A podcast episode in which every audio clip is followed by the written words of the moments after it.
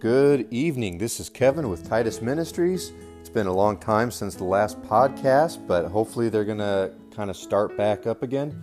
Tonight, I wanted to talk about just the simplicity of Christianity, just our walk with God, being in the presence of God, and, and how important that is.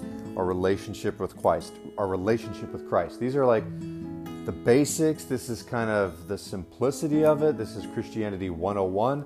But even though you learn this when you're a, a new believer, that you should walk with Christ, you should follow Christ, you should be Christ like, uh, it's important to not forget that as we get older, as we, as we learn various theology and things like that.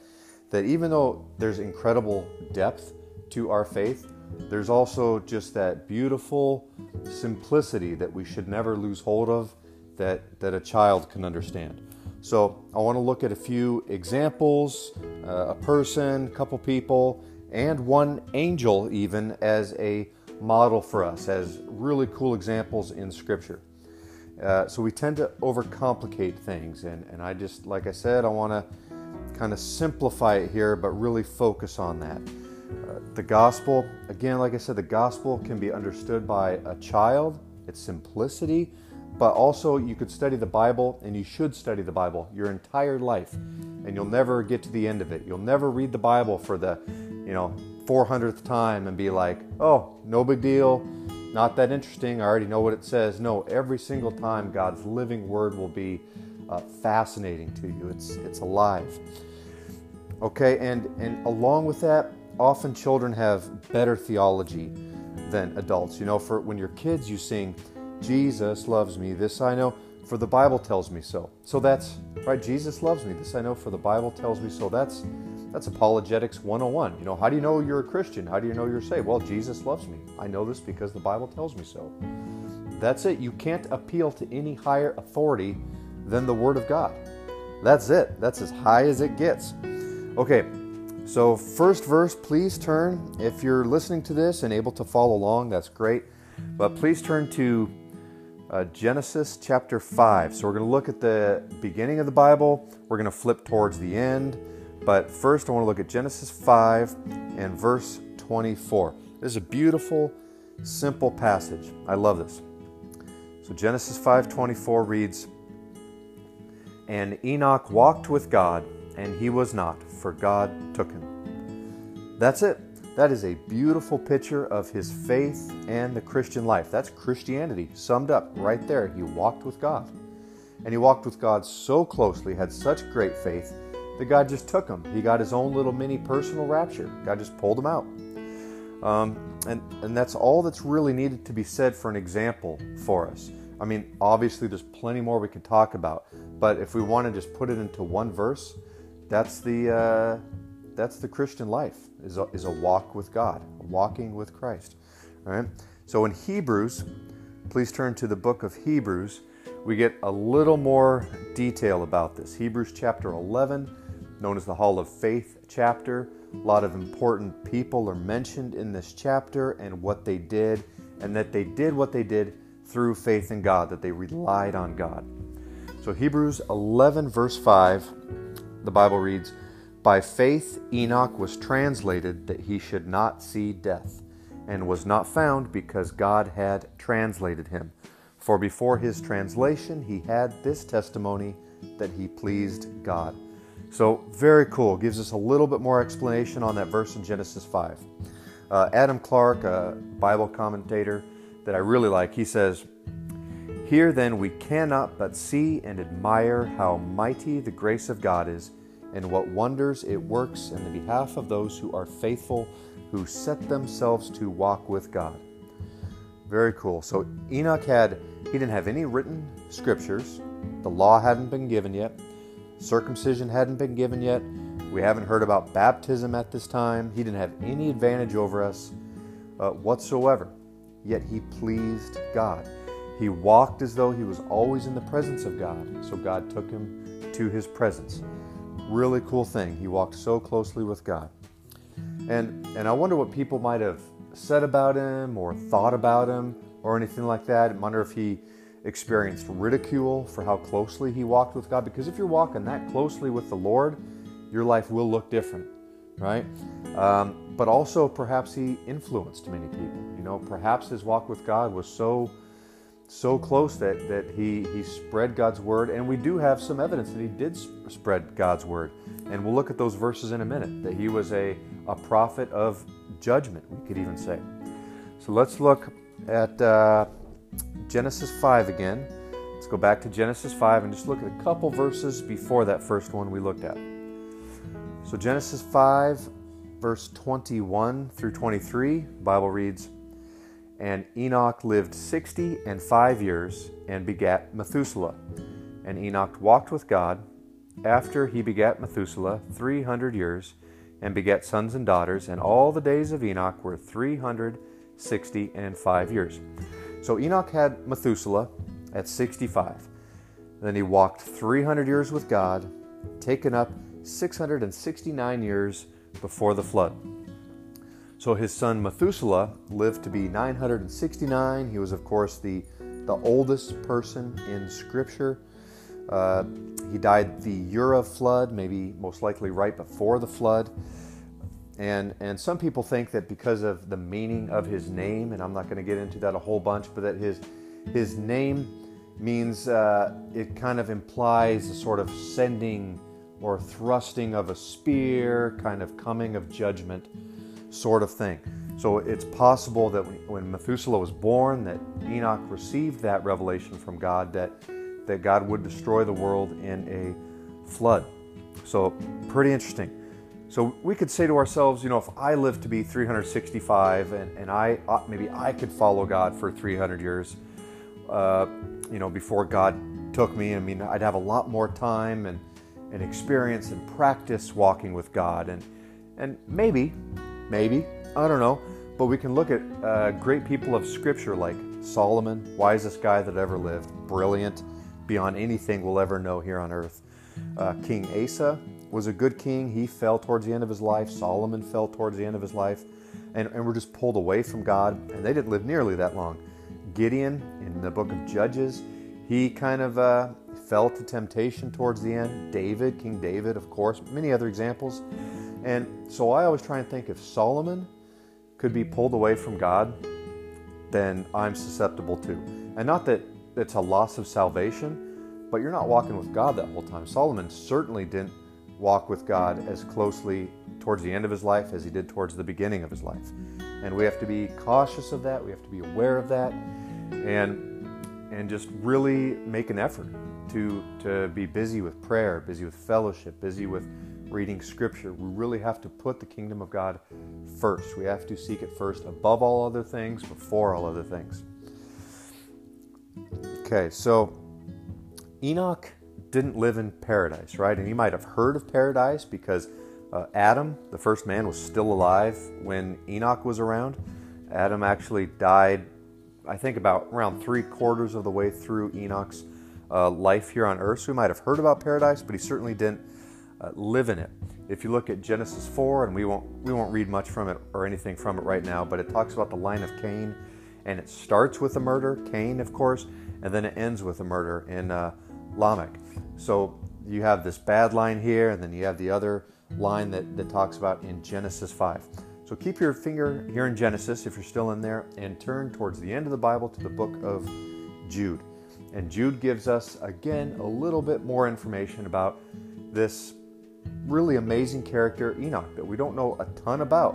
But what we do know the Bible has told us is, you know, what God wants us to know about him, that he walked with God, which is just amazing. And I love that beautiful simplicity. So, in the book of Jude, uh, if you read it, we won't read the whole thing right now, but it's talking about false teachers, evildoers, and then look at verses 14 and 15. It reads, And Enoch also, the seventh from Adam, prophesied of these, saying, Behold, the Lord cometh with ten thousand of his saints to execute judgment upon all and to convince all that are ungodly among them of all their ungodly deeds which they have ungodly committed, and of all their hard speeches which ungodly sinners have spoken against him. So Enoch warned of coming judgment. He knew it. You know, God revealed it. He warned of coming judgment for the flood, for the people in his day. That's a lot of warning, by the way. You know, 669 years before the flood, that's a lot of warning when he was talking about this. Also, Jude is applying the preaching that he did and the uh, warnings of judgment that he did to the future judgment. You know, the Lord has not come yet with 10,000 of his saints to, uh, to execute judgment upon all of the ungodly. So, one of those prophecies, and this is common in prophecy where there's multiple fulfill, fulfillment or dual fulfillment. So, so that's pretty cool. If he's preaching that judgment and everything, he's not living in a good time. Albert Barnes says, The age in which he lived was corrupt. The world was ripening for the flood. He was himself a good man, and, as would seem perhaps, almost the only good man of his generation. So, that's kind of amazing that he lived in such a wicked time, and yet he walked so closely with God that God just took him out. Said, Nope, you're good. You've, you've done what you've needed to do. Your faith is beautiful. I love it. Come be with me forever. Which is which is made which which tells us that we shouldn't use our current evil time as any kind of an excuse to not follow God to the fullest. Amen. I mean, our culture right now is incredibly, incredibly wicked. You can't drive down the freeway without seeing it on on billboards. You know, you don't even need a TV to do it or internet or any of that. You can see it wherever you go. And sign people's yard signs have have filthy have filthiness and ungodly stuff on it. So there's wickedness all over this world. That's not an excuse that should keep us away from God. And also, I think uh, just talking about the simplicity, I think it's a great compliment to say that somebody walks with God. Um, you know, we can say there's a lot of compliments we can give people, like, oh, he's so smart, she's clever, they're successful, uh, whatever. They're really kind, you know, which is a great compliment. There's tons of compliments and, and good qualities that people have. Um, but Leonard Ravenhill said, Smart men walked on the moon, daring men walked on the ocean floor, but wise men walk with God. So I think out of all those compliments you could receive, I mean, what would be better than to say that guy walks with God? Because that would embody all those things, right? If you're walking with God, you're loving your neighbor and you're therefore kind. You're loving. You're successful at the most important thing anybody can be successful at is, is their fellowship with Christ. That's amazing. So, to say somebody walks with God is that's about as high as it gets. And that's that simplicity that we have in Genesis 5:24. I think is so cool. Okay, so if you're still in Genesis, hopefully you are, please turn the page. Let's look at Genesis 6. This is the chapter of the flood. I want to look at a different character briefly. So Genesis 6 verse 9 reads, These are the generations of Noah. Noah was a just man and perfect in his generations, and Noah walked with God. So you would have to walk with God, right? If you, and have super strong faith. If you're going to spend years, possibly 70 years, we're not sure exactly how long, but possibly 70 years building a gigantic boat on dry land. You got to have serious faith. So yeah, Noah walked with God. That's that's awesome. That's great faith. So like Enoch, we can look at Hebrews 11, uh, and Noah is mentioned there. Turn to Hebrews 11. I want to look at just one verse towards the beginning of Hebrews 11. Verse 7 reads By faith, Noah, being warned of God of things not seen as yet, moved with fear, prepared an ark to the saving of his house, by the which he condemned the world and became heir of the righteousness which is excuse me by faith. So to walk with God, you need faith in God.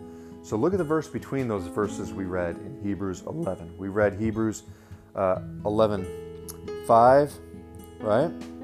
And then we just read uh, Hebrews 11 7. So look at Hebrews 11 6. And this, this applies to both of them, especially to Enoch. It says, But without faith it is impossible to please him.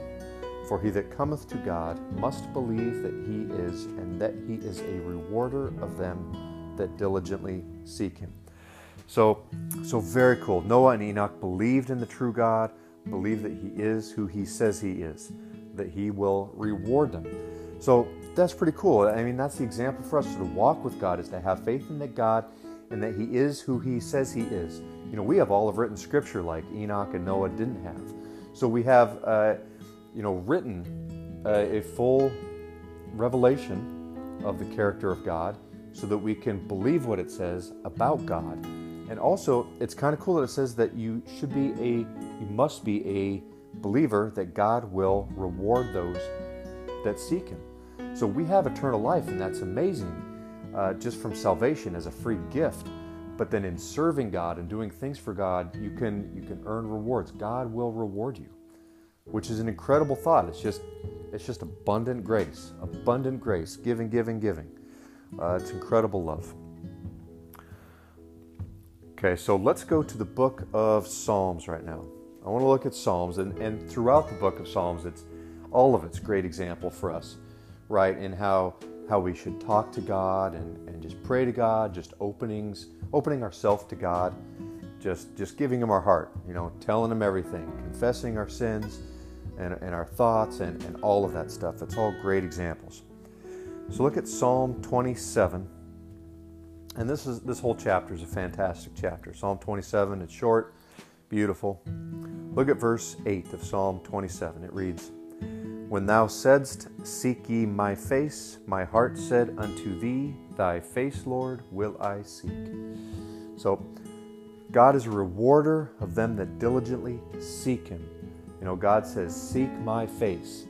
I will seek you, Lord." You know, it's a it's an interesting thing that you know we as Christians can say that we found God, right? That's that's a common thing. But you know, we have God, we have the Holy Spirit in us, and yet we're continually seeking God. We're continually seeking that closer relationship. We're seeking to follow Christ closer, you know, all of our lives. And we should always desire that. You know, that should be something that we really want we should say, I really want to follow Christ closer. I want to be more Christ like. I want to, you know, chip away the stuff in my life that doesn't glorify God and just seek Him with, with everything that I've got, everything I've got. Okay, I want to look at another psalm just a few pages over, Psalm 34.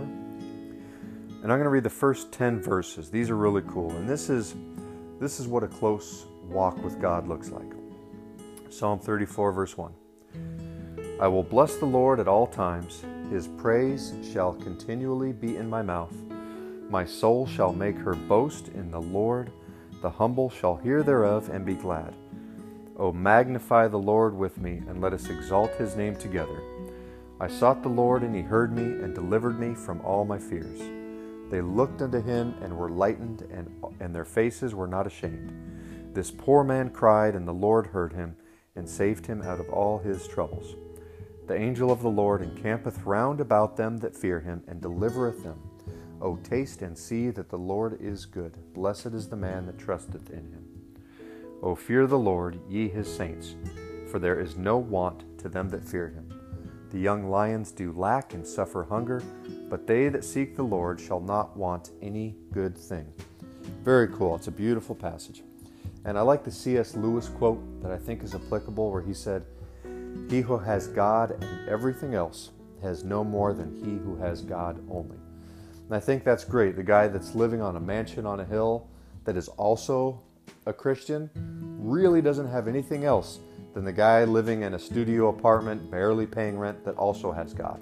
They have the same thing. You know, you can't have anything better than a relationship with Christ. You just can't. Nothing even compares, nothing comes somewhat close. So, like I mentioned earlier, there's great compliments that we can receive, but the best is that uh, that person walks with God. So, continuing on that thought, there's also titles that we could have. You know, we could have Doctor, Mr., Professor, CEO, or Rolling Container Apparatus Retrieval Specialist when I had my first job as a cart pusher at Walmart. You know, you can come up with all kinds of fancy titles, right? So, remember and, and this is cool. I love this. Remember when Assyria went to take Jerusalem? And stay with me. It's still on the same topic: presence of God, walking with God. But you know, the best thing that you can have as far as a compliment is walking with God. So, when Assyria went to take Jerusalem, right? Hezekiah was king. This is in 2 Kings 18 and 19. The king of Assyria was Sennacherib, and I'm sure that's pronounced wrong. Who cares? Uh, it's you know, I, I don't get too picky about Bible pronunciation names.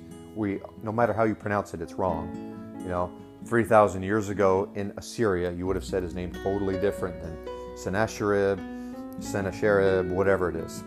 So it, it doesn't really matter. But anyways, little, you know, tangent there.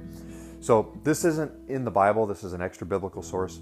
But Sennacherib's title for himself um, is is pretty interesting. This is it. So sorry if this puts you to sleep, but it will come to an end, I promise. This is the king's own title uh, for himself.